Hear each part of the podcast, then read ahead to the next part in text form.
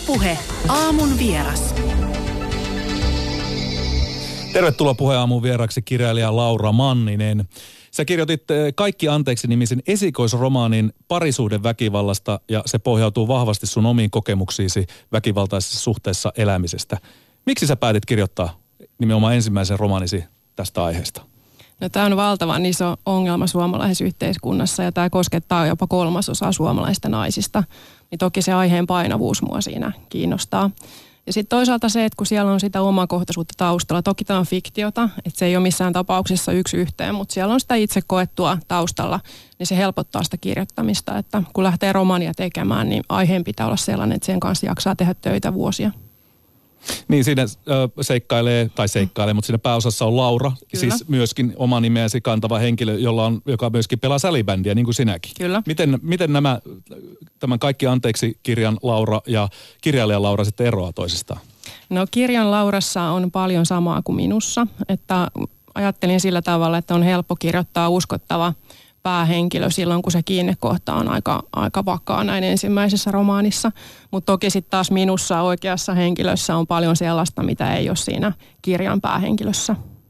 Kerro, kuinka pitkän välimatkan päästä sun piti tarkastella tätä, tätä sun kokemusta, että sä pystyit kirjoittamaan si- siitä ja sanomaan siitä jotain muillekin ihmisille? Kuinka pitkä aika siitä piti kulua? No muutamia vuosia ja sitten toisaalta mun mielestä siinä tärkeämpää on kuitenkin se jonkinlainen henkinen välimatka ja se, että miten hyvin sitä asiaa on pystynyt käsittelemään, että ei ole enää sisällä siellä kriisissä. No miten sä käsittelit sitä? Miten sä sait sen tarvittavan henkisen välimatkan siihen? No mä sain ihan sitten ammattiapua sitten sen, sen mun äh, suhteen loppumetreille ja myös sen jälkeen. Ja sen löytäminen oli aika vaikeaa aluksi ja siinä on paljon ongelmia yhteiskunnassa siinä auttamisjärjestelmässä. Mutta mä kävin sitten turvakodin avopalveluissa puhumassa ja se oli mulle sellainen pelastusrengas ja sellainen, jonka kautta pääsin sitten yli asioista ja eteenpäin.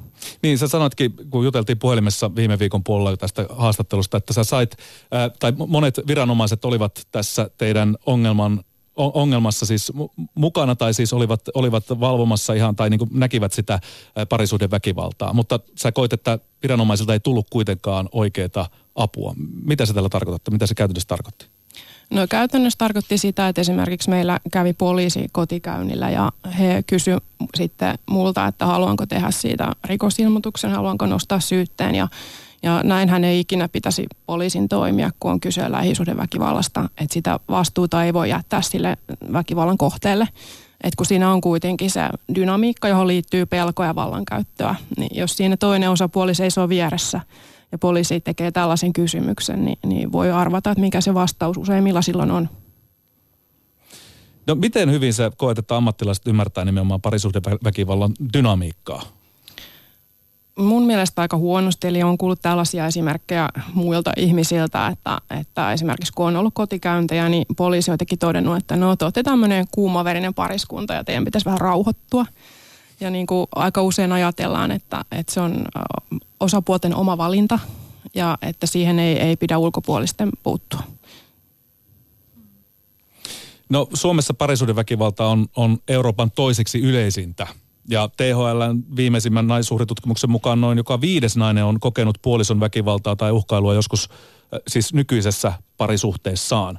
Ja tuossa käytiinkin läpi, että, että joka kolmas nainen Suomessa olisi joskus kokenut parisuhdeväkivaltaa. Miksi tämä on niin valtava ongelma juuri täällä meillä? Toi on erittäin hyvä kysymys, jota olen itsekin paljon pohtinut, että mikä, mikä siinä on taustalla. Ja yksi semmoinen mahdollinen selitys, mä en pidä siitä, että aina, aina puhutaan talvisodasta ja, ja jatkosodasta, mutta kuitenkin niin yksi semmoinen mahdollinen selitys, mikä mulla on tullut mieleen, niin on se semmoinen suomalaisen vahvan naisen myytti ja pärjäämisen kulttuuri, joka aika pitkälti meillä yhä on. Et suomalainen nainen on vahva ja pärjää. Niin vaikka kriisitilanteessa ja hirveässä väkivallassakin oli se Niin. mukana. Okei. Okay. Ja sitten toisaalta meillä on myös sellaista puhumattomuuden kulttuuria ja sitä, että halutaan pitää niitä kulisseja pystyssä. Että ei, ei ole niinku totuttu niin sanotusti likaamaan omaa pesää. No niin, Me Too-kampanja on nyt vahvasti nostanut ongelmia nimenomaan esimerkiksi työpaikoilla ja eri aloilla äh, tällaisen seksuaalisen ja, ja tota, sukupuolihäirinnän suhteen. Pitäisikö tämmöinen samanlainen kampanja sitten ylettää nyt vahvasti myöskin parisuhteisiin? No mielestäni pitäisi, että Me on ollut tosi hyvä avaus ja tärkeä kampanja, mutta siinäkin sitten se vaikenemisen muuri on edelleenkin asettunut siihen kohtaan, kun puhutaan kotona tapahtuvasta väkivallasta. Eli mä itse ajattelen niin, että niin kauan kuin on kyse satunnaisista työtuttavuuksista, niin puhuminen on helpompaa, kuin sitten taas jos olet itse valinnut ihmisen omaan elämääsi, päästänyt hänet lähelle, niin silloin siihen liittyy sellainen kaksinkertainen häpeä. Että tämmöinen ihminen, jonka minä olen, johon minä olen luottanut, jonka olen valinnut, niin tekee minulle pahoja asioita. Ja siitä ei edelleenkään ole puhuttu, vaikka Me Too on, on paljon nostanut näitä aiheita esille. Mm, minä itsenäinen ja vahva ihminen, miten olen voinut ajaa itseni tällaiseen ansaan. Näin juuri.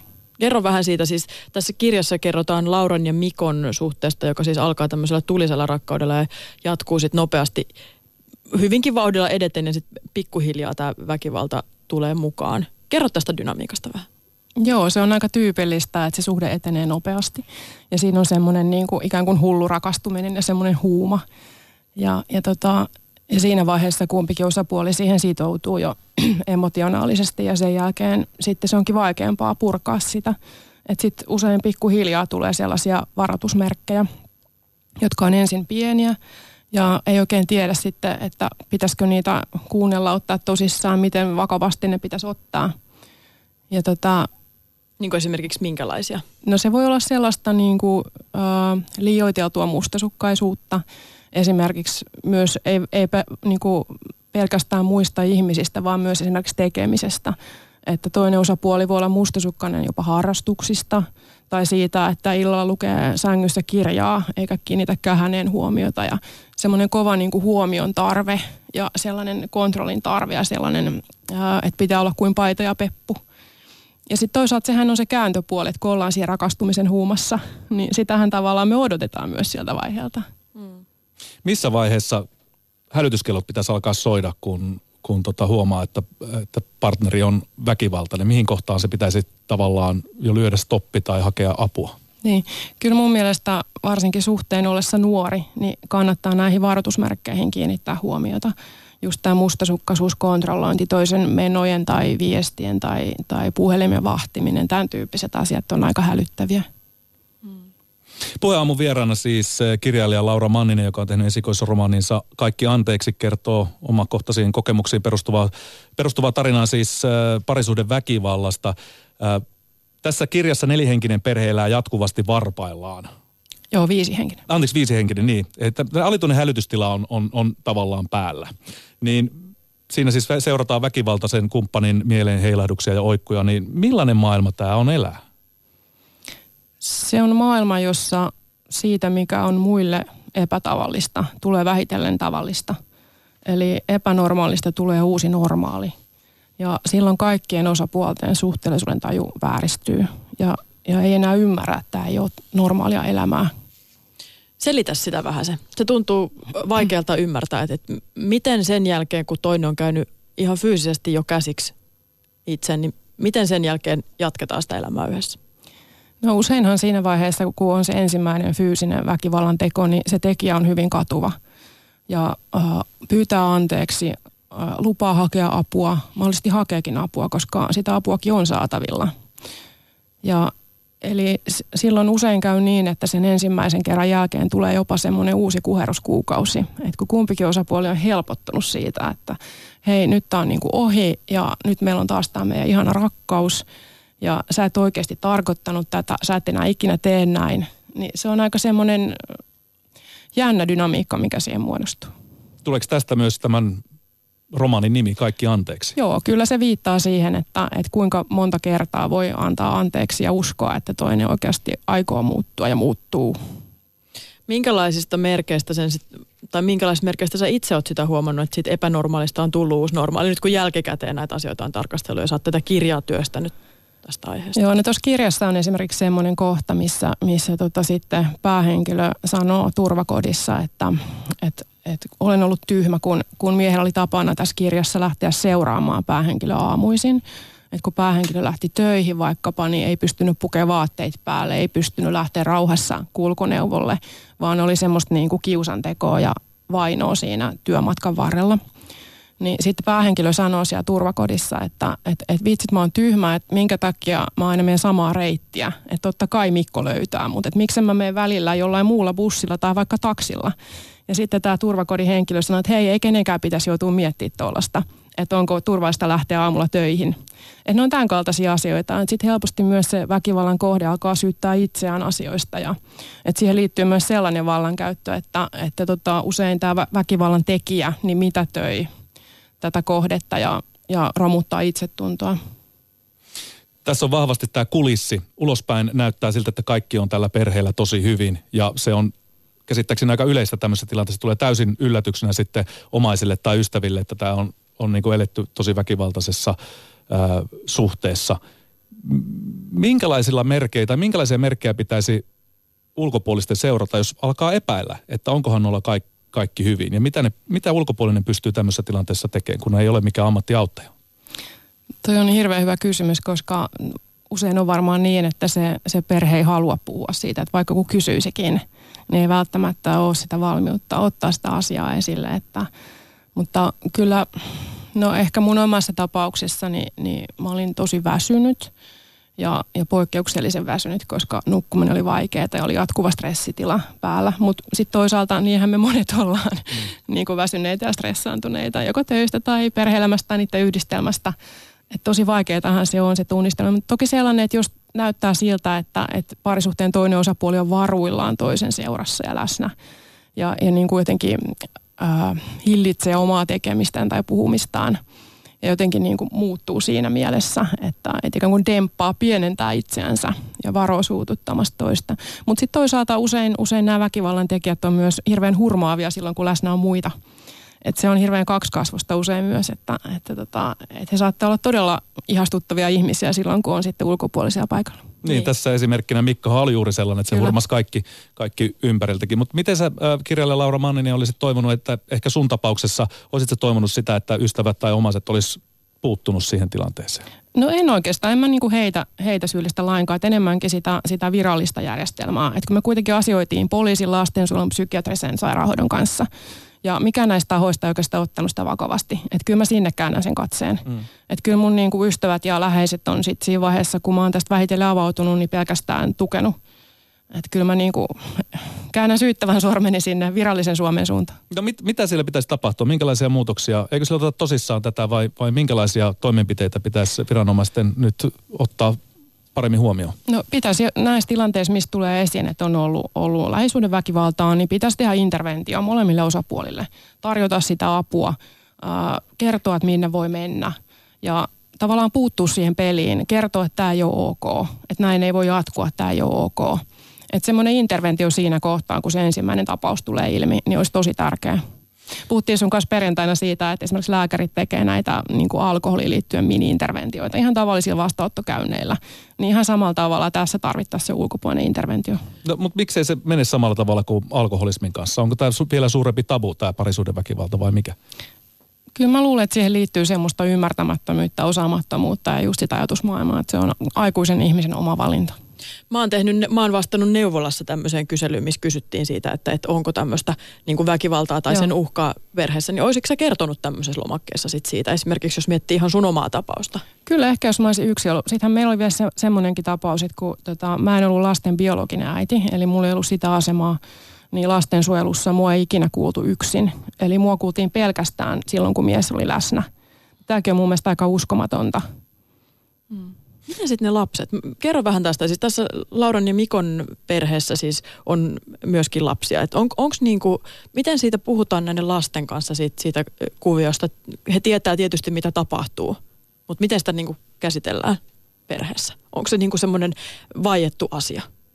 Virtahepo-olohuoneessa? No kyllä niin kuin lastenkin kohdalla se, se tavallaan epätavallinen muuttuu tavalliseksi. Että kyllä mä näen niin, että varmaan ne lapset elää samalla tavalla siinä vääristyneessä todellisuudessa ja oppivat varomaan itse omaa käytöstään.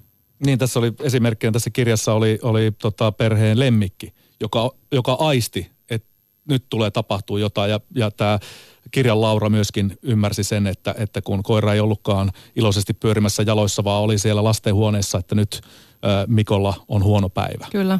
Se on onko tämä ihan todellisuutta, että et, et elä, et, niin kuin ulkopuoliset taistivat näin vahvasti näitä tilanteita? No kyllä joo, kyllä tämä, tämä tota, koira-asia niin oli aika lailla niin kuin se oli munkin tapauksessa.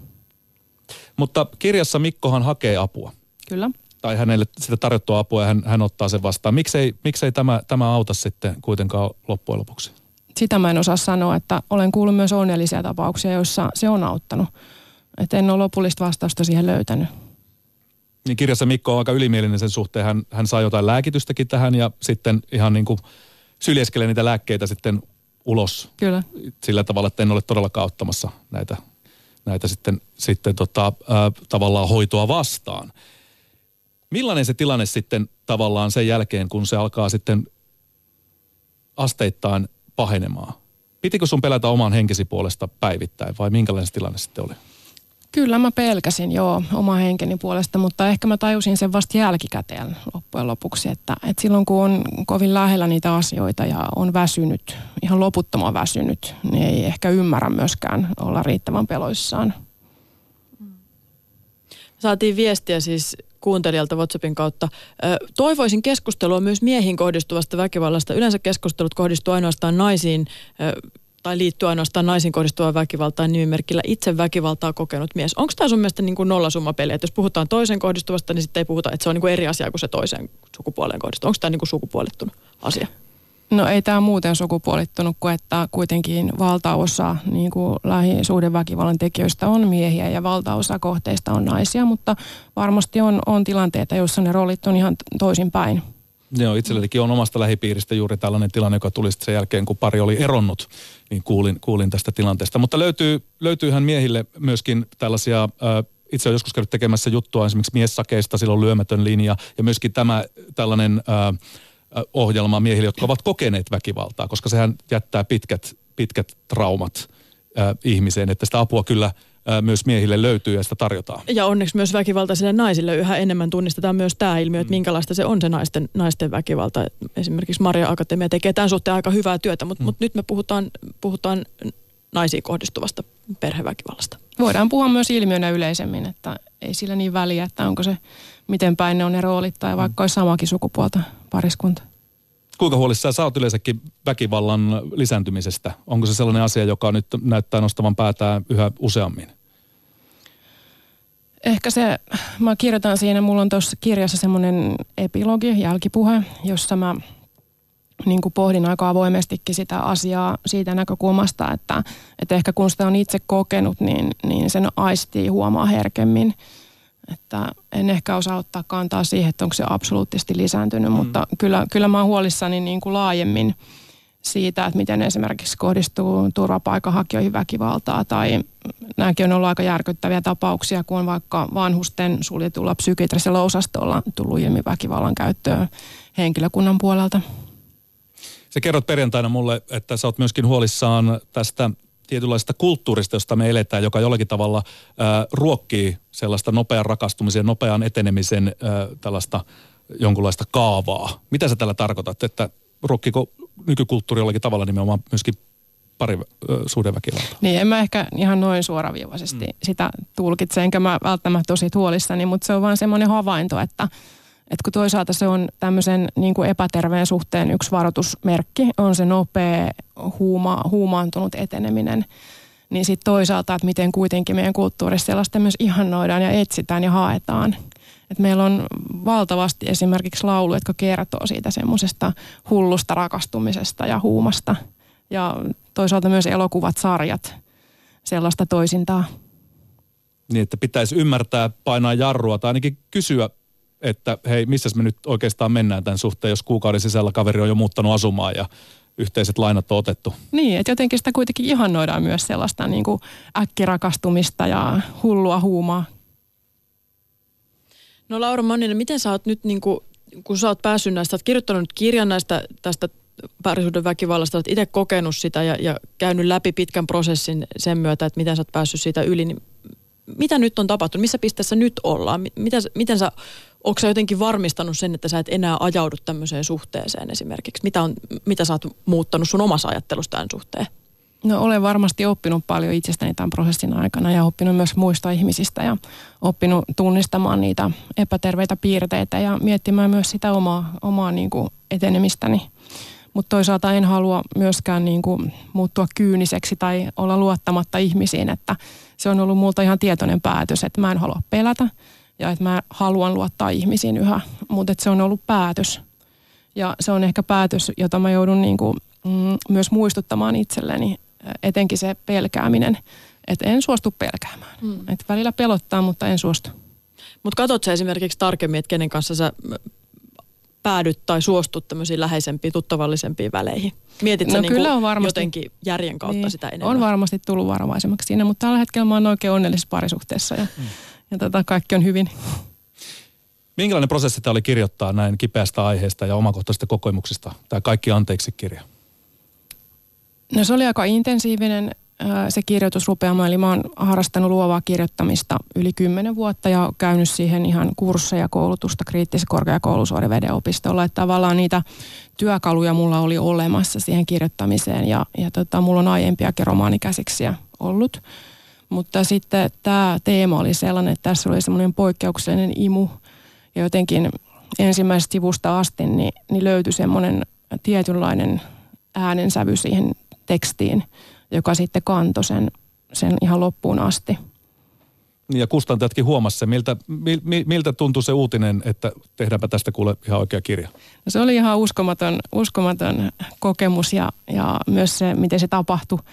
Eli mä yksi helmikuinen, itse asiassa vuosi sitten helmikuussa lähetin sitä kustantajille sunnuntai-iltapäivänä. Totesin, että nyt tämä on valmis ja nyt mä en jaksa työstää tätä ja laitoin menemään varmaan kymmenen kustantamoa ja sitten aamulla, kun mä heräsin, niin mä katsoin, että ai mä oon saanut mailia. Ja se oli edellisenä iltana tullut jo samana sunnuntaina se viesti, että mä oon vahvaa tekstiä ja kuulet meistä. ja tämä kyseinen kustantaja sitten julkaisi tämän kirjan? Kyllä, joo. VSOI. Kirjailija Laura Manninen, minkälaista palautetta sä oot saanut tämän kirjan myötä?